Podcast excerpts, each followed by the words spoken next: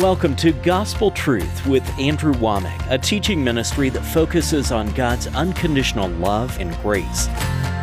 We were at such a desperate place that Andrew, it was like life. It was just life that was coming from the television. And every area in our life has been turned right side up. And now, here's Andrew. Welcome to our Monday's broadcast of the Gospel Truth. Today I'm going to start a brand new series talking about the power of partnership. I have CDs and DVDs on this, and I tell you, this is going to be a powerful teaching for you. I know that when people, especially ministers, go to talking about money, most people head for the exits. They don't like to talk about this, and uh, there is really a resistance about this. But power of partnership not only applies to a ministry or to a church that you're giving to, but it's beneficial to you. And I don't think most people really understood this. If they understood it, well, then they would be involved in more partnership because it is a powerful thing. You know, let me start by just giving a testimony that one of our graduates from our Bible college, he pastored a church up in the mountains of Colorado, and he had just a small church. I think it was around 20 or 30 people and he wanted me to come minister for him and yet he had such a small group that he got two other churches to go together. And so altogether between three churches there was some around, somewhere around 100 people that came to this meeting. And because it was a small number of people they were afraid that i wouldn't get very much money in offerings for doing that. And so they offered to let me take up my own offerings thinking i, I assume that if i was the one that received the offerings then uh, I couldn't complain about the results. So anyway, they asked me if I'd receive the offerings, and it didn't matter to me. I usually let whoever, wherever I am, they receive the offerings, and they can give me nothing, or it doesn't matter. I never go anywhere because of money. So anyway, they asked me to receive the offerings, and I had just come from a meeting in Charlotte, North Carolina, and this has been many years ago. It's 20 something years ago. I don't remember the exact amount of money, but I know that that uh, church in Charlotte, North Carolina, has given me anywhere from fifty thousand to a hundred or three one time three hundred thousand dollars for a week's meetings. Uh, I, it's the biggest gifts, the biggest giving of any church that I've ever been a part of. So anyway, I had just come from that church. I don't think I even went home. I flew into Denver and I went immediately up into the mountains to this church. And so they asked me to receive the offerings and I got up and I, I started by saying, Look, I just came from a church that gave me a huge offering. I am not a poor pastor that just barely got into town. And if you don't give, I'm not going to be able to get out of town. I'm not here because I need things. I don't need your money. And that's the way I started. And when I did that, you could just see the all of the blood drain out of the face of this pastor on the front row. He thought, oh, he just killed the offering. Because again, most people the way that they receive an offering is all about, I've got a need. Would you please help me? And I understand that. You know, the Bible says that if you see your brother or sister in need, and if you shut up your bowels of compassion, how dwelleth the love of God in you? So there is giving when you see a person in need. That is a valid reason to give. But it's probably the simplest motive for giving. It's the easiest to uh, motivate people to give but that's not all that there is to it. Giving is for you. And when I go to teaching on finances, this isn't for me, this is for you. You know, when I teach on healing, I don't teach on healing for my sake. Now, it does benefit me because as I believe the word and as I speak it out of my mouth, I get blessed by it and I believe that it helps me. There have been times when I was fighting some type of sickness in my own body that I decided I was going to teach on healing because I needed to hear it. And so, yes, it benefits me in a sense, but the reason I teach on healing isn't so that I can be healed, it's to share the truth with you so that you can be healed. The reason I teach on emotions and on walking in joy and how to believe God and how to do all these things, I don't do it for me, I do it for you. But when you start t- talking about money, people immediately think that it is totally selfish, that the reason I teach on finances is because I need finances. And again, I you know, I need finances and God will bless me, but I want to share with you the benefit that giving has to you. And see, that's the way that I approached this receiving the offering for this these three little churches that went together. And that's how I started. And I said, look, it's not about what my need is. You need to give. You need to be a part of what God is doing. You need to take a portion of what God has given you and you need to use it for something besides yourself. I use the example of giving being like a seed, and there's many places that say that, but over in 2 Corinthians chapter 9, that's one of the clearest examples in verses uh, 6 through 10 and it talks about God gives seed to the sower. And so, anyway, I began to teach that if you eat all of your seed and don't plant some of it, then you're going to be hungry. You might be full at the moment, but you're in the future going to be hungry. You have to recognize the potential that is in that seed for your future, and you have to discipline yourself and plant some of it, or you're going to be hungry tomorrow. So I began to teach all of these people these things. And anyway, it was it was really good. And the next week after the meeting was over, uh, I had the pastor of that little church call me, and he explained to me that you know when I started saying that I don't need your money, this is about what you need. You need to learn about partnership. He said that man, he was just uh, he thought that that had killed the offering, but it turned out that they wound up giving the largest offering to me that they had ever given to anybody. So that was good. But the main thing was, he said on Sunday morning, he got up in front of his church, and this is after these three churches had gone their separate ways. So there was only 20, maybe 30 people maximum in his church. And he got up and he told the people, he says, You know, I don't remember the messages that Andrew taught on. All I remember are those offering talks. And he says, I was so touched by that. And he says, I knew these things, but I hadn't shared them with you because, again, there is a resistance to ministers. People just immediately think that you're doing this only for selfish motivations, selfish reasons. And so there is a resistance and an unbelief that is mixed with it. You know, it says in Hebrews chapter 4, verse 2, that the word preached unto them did not profit them, not being mixed with faith in them that heard it. And there is a resistance to ministers talking about prosperity. You just nearly always think that it is for selfish reasons that people do this, and it's a manipulation in a way to get finances. So, anyway, there's unbelief mixed with it, and it usually just doesn't do any good.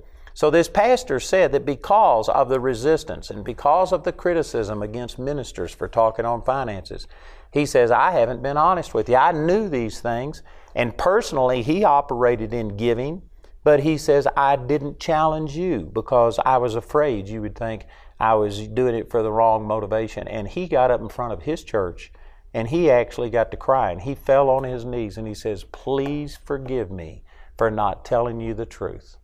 Please forgive me that I have robbed you and taken away opportunities for you to prosper because I was afraid of what people would think. And he repented in front of his whole church. And the people in his church came up, and remember, it was just a small church, 20, 30 people.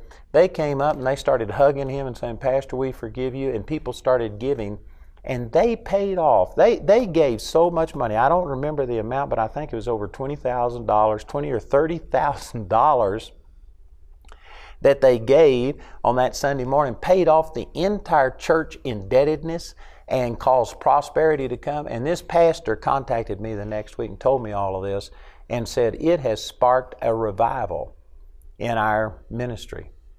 And I tell you, this is the power of partnership. You know, let me start with this verse over in Luke chapter 16. And, you know, this used to be a problematic passage of Scripture to me. I would read it and I just couldn't understand exactly what was uh, being said. Now, I've got a lot that I want to share, so I'm, I'm not going to go into the depth on this that I typically do. I've got other teachings. I've got a teaching entitled uh, Stewardship, Financial Stewardship, and it goes into much more detail. This teaching is only two teachings about the power of partnership. That financial stewardship, I think, is six different teachings, and it incorporates some of these things. This is going to focus specifically on how partnership helps you, what it does in your life. This other teaching goes into just detail on uh, prosperity and all kinds of other things. And so I'm not going to go into the detail, but let me just summarize. Then in Luke chapter 16, verses 1 through 8, it gives a, a story about a man who was a steward of another man. A steward is a person who manages the affairs of another person, not their own money, but they manage somebody else's money. And this man had been accused that he had been stealing money from his master. And so the master confronted him and says, Show me the books, and if what I've heard is true, then you're going to be out of a job. And this man panicked because he had been stealing money from his master and he knew that he was going to be fired. And he said here in verse 4, this is humorous to me. He says, What am I going to do? He says, When I am put out of the stewardship, that means that's his admission of guilt. This is in verse 3. He answered within himself, What shall I do? For my Lord taketh away from me the stewardship. That's his admission of guilt. And he said, I cannot dig to beg, I'm ashamed. And this is amazing to me. He says, I cannot dig, I can't work. I don't know that there is any reason to think that he physically was incapable of working. It was probably more like he wouldn't work. Most people who are thieves have an aversion to work. They're trying to get rich quick, uh, you know, with little effort. But anyway, he says, I cannot dig, and to beg, I'm ashamed. This is amazing to me that he wasn't ashamed to steal, but he was ashamed to beg. It's amazing how people can have a selective con- conscience. I tell you, you ought to be ashamed if you steal. So, anyway, what he did, he called all of his master's debtors together and he discounted them, some of them 50%, some of them 30%. And he would just say, sit down and say, let's say, for instance, that if you owed $100,000, if you'll give me $50,000 right now, we'll settle your bill and we will make it clear. And so what he did, he discounted their debts, and the purpose behind it was that when he was kicked out of the stewardship, he'd be able to go knock on the doors of all of these people that he had discounted their debts and say, Do you remember what I did for you? I've gotten fired. I need help. Could you help me? And these people would feel obligated to give him a house or food or let him stay there or help him in some way. So he was still stealing money from his master. He was discounting the money that was owed to his master without his master's permission. So he was still stealing money, but now instead of sticking the money in his pocket, he was putting it in other people's pockets, in a sense, as a bribe, so that he could have some help from them when he lost his job. And this, you know, that's not so unusual up to there. But here's the strange part. In verse 8, it says, The Lord commended the unjust steward because he had done wisely. For the children of this world are in their generation wiser than the children of light. Now, this is what always stumped me is why would he commend this guy? And again, I've got hours of teaching on this. I'm only going to say this very quickly and then I'm going to move on specifically to talking about partnership. But there's two reasons. Well, let me just focus on this one thing. I think that the reason that he commended this steward is because finally he began to realize the power of money to affect your future. Prior to this time, this man had stole money from his master, but he had nothing to show for it. And you can prove that because in the third verse he says, What am I going to do when I lose my job? I can't dig to beg. I'm ashamed. That shows you that he hadn't stored any up. He hadn't invested. He had been just consuming it. He had been taking whatever he could get from his master and he had blown the entire thing. And so he was short sighted he had not done anything with this money, but now that he was going to lose his job, he started recognizing I'm in a position where I can influence people with this money that I manage for my master. And he began to start using money to affect his future. Now, that's the reason that the master commended him. And I wished I had more time to go into all of the detail, but let me just say this quickly that money gives you power.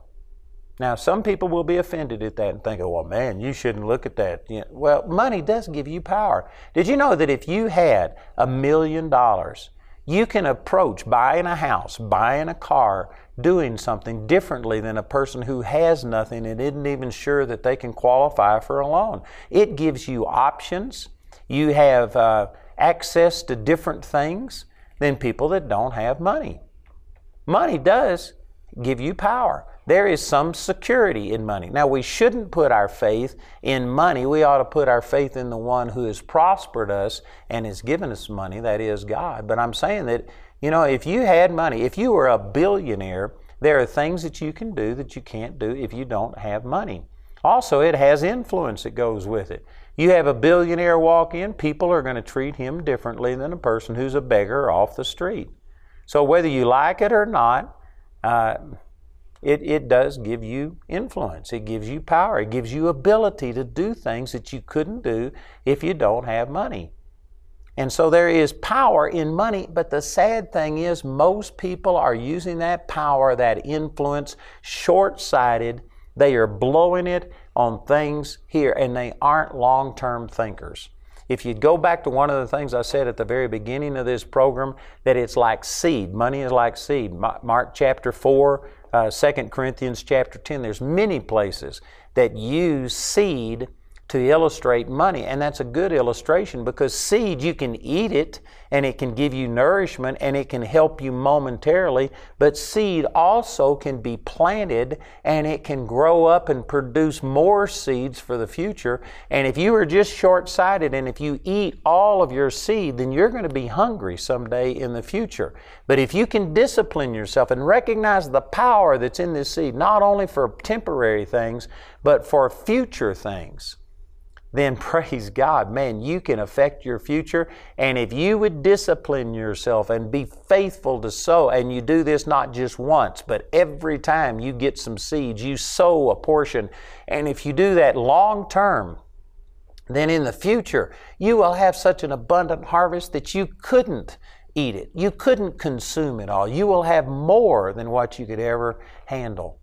But very few people will discipline themselves and think about the future. The reason that this unjust steward was commended was because for the first time in his life, even though he was still stealing, he at least started recognizing the power that was in money to affect his future. And the master commended him. Now, here is Jesus giving the reason that he gave this par- parable. So here is the application in verse 9. He said, and I say unto you, Jesus was speaking, make to yourselves friends of the mammon of unrighteousness, that when you fail, they may receive you into everlasting habitations. Now, this is Old English. This is King James that I'm reading from, but it's not that hard to understand. He's just saying that you use money, and the word mammon here, he uses this again in verse 13. And you know, a friend of mine, Creflo Dollar, he's got a great teaching on mammon. It's not just money, it's talking about that spirit that is behind money. But anyway, for the sake of understanding right here, this is saying that use money to touch people's lives, to make friends, so that when you fail, and this same word that was translated fail in verse 9 was translated die other places. So this is saying use money to touch people, to make friends, so that when you die, they may receive you into everlasting habitations. So, the purpose of this parable is to say that this man had been stealing money, but he had just blown it on temporary things. He was buying flat screen TVs and caviar and, and tea, you know, things like that, just blowing it on temporary things. He didn't invest it, he didn't think about his future. But when he was confronted with being fired, he finally started using money to touch people's lives and affect his future. Jesus is saying, likewise, recognize the power that's in money. Use money to touch people's lives so that when you die and enter into heaven, there will be people lined up to welcome you into heaven. I don't know how many of you have ever heard this song about uh, a man who dreamed that he went to heaven, and when he got there, there was just people lined up, and they started saying, "Thank you for giving to the Lord. I am a life that was changed." And he says, Well, when did I ever touch you? I mean, there were people from the other side of the world that were dif- different ethnic groups. And he says, When did I ever touch you? And the song goes on to say that, you know, uh, that in Sunday school class, a missionary came and you gave an offering, and that offering was used to send this missionary to bring the gospel, and they were a life that was changed. They wouldn't have heard the gospel if it hadn't been for that missionary. And through the gifts that this person gave, all of these lives that were changed. Now, that's a song, but it's based on this verse right here, and this is literally what Jesus is saying. When you give and when you sow into the gospel, if you do it in faith, now that's a big if but that's true. If you do it in faith, then that money never leaves your life. It just enters into your future where it grows and it multiplies. And the promise is in uh, Mark chapter 10 that you receive it back a hundredfold in this life. That means that your return is not only in eternity, but you get a hundredfold return on everything that you sow in this life. Now, I'm going to be talking about this, and there's some people that don't believe that, but it is what the Scripture says. God promised 100 fold return on your gifts in this life and in the world to come, everlasting life. And so it affects you not only in this life, but it will affect you in eternity. And just like Jesus is saying, people will literally be lined up to welcome you into heaven. Now, you know, if you make it to heaven, which I pray that you do, I pray that every person watching this program has made Jesus your Lord and you're on your way to heaven. Now, if you haven't done that, praise God, call the number on your screen. Pray with somebody. Get born again and guarantee your entrance into heaven.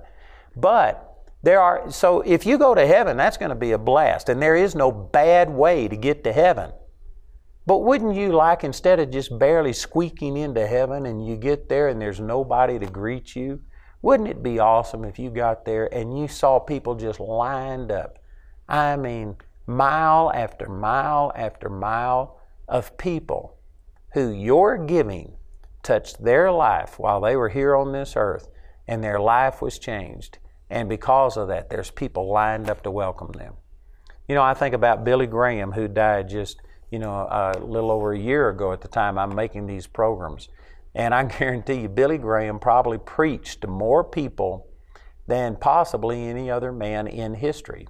And he led probably more people to the Lord than possibly any other person in history. Now, Jesus gets the credit. It was Jesus that was flowing through him. But nonetheless, based on these scriptures, can you imagine that when he enters into heaven, the millions and millions of people that were lined up to welcome into him into heaven and to cheer him? Man, isn't that awesome? Think about all of the money that he invested in these crusades. Think about all of the time, the effort that he spent flying places and doing things. And all of that money that he spent and put into touching people's lives, it came back to him 100 fold in this life. His ministry prospered. God blessed him, but in eternity, I guarantee you, he is just reveling in all of the effort that he put into touching people's lives. And that same thing is true about us. So I, this is all introduction, but tomorrow I'm going to start getting into more detail and talking about the power of partnership for you. It's obvious that when you give to a church or to a ministry that it blesses them. But man, it is it is not as obvious what that partnership does for you. And that's what I'm going to be talking about. And I tell you, if you can receive these things that we're talking about, it will bring you new, to a new level. It will give you, you'll start sowing on purpose instead of just emotionally giving when somebody uh, asks you for something. And it will cause huge difference not only in this life, but in the one to come. Remember that we've got CDs and DVDs on the power of partnership. There's two teachings in here. If you want to become a partner with us, we're going to be giving you some information about that, but we will sow this into your life just so that you can get the full benefit of your partnership. But listen to our announcer as he gives you this information, and please call or write today.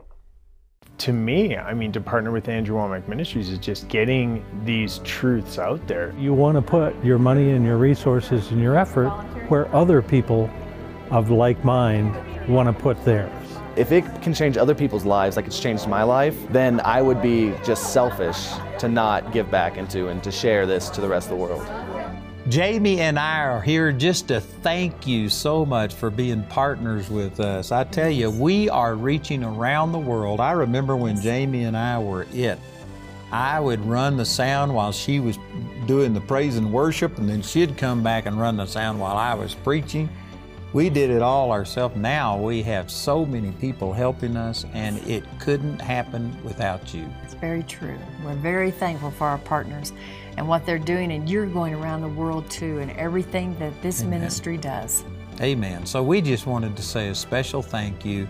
And uh, we love you. And every good thing that is happening through this ministry, you're going to share in every one of those rewards. So God bless you. Thank you for being a partner with us.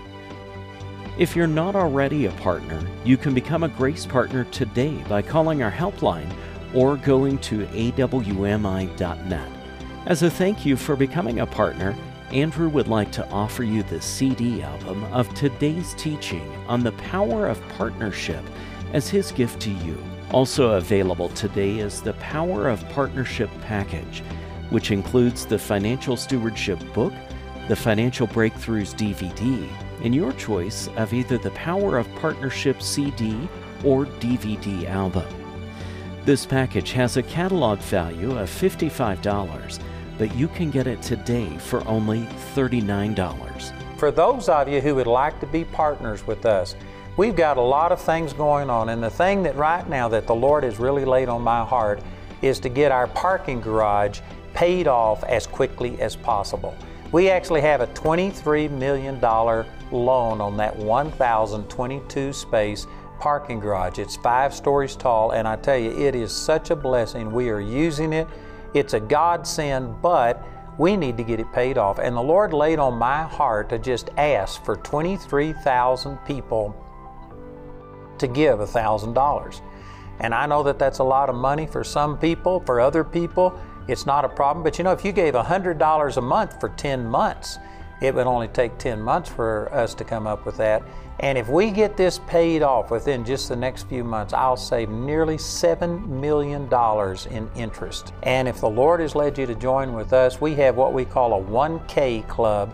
And you can contact us. We have the number on your screen. Let somebody know about it because we need to designate this money towards that. But we believe that we're getting our parking garage paid off quickly and thank you for being a part of this. Join with Andrew and become part of the 1K Club today by going to awmi.net or calling our helpline at 719 635 1111.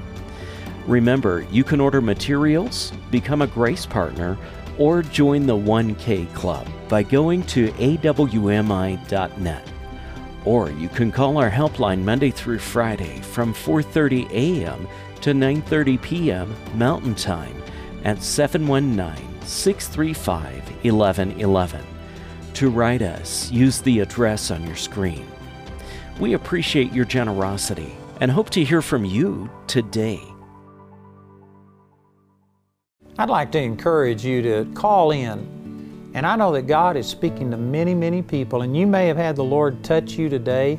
And if you just need somebody to touch and agree with you, the scripture says, If any two of you agree touching anything that they ask, it shall be done for them of my Father.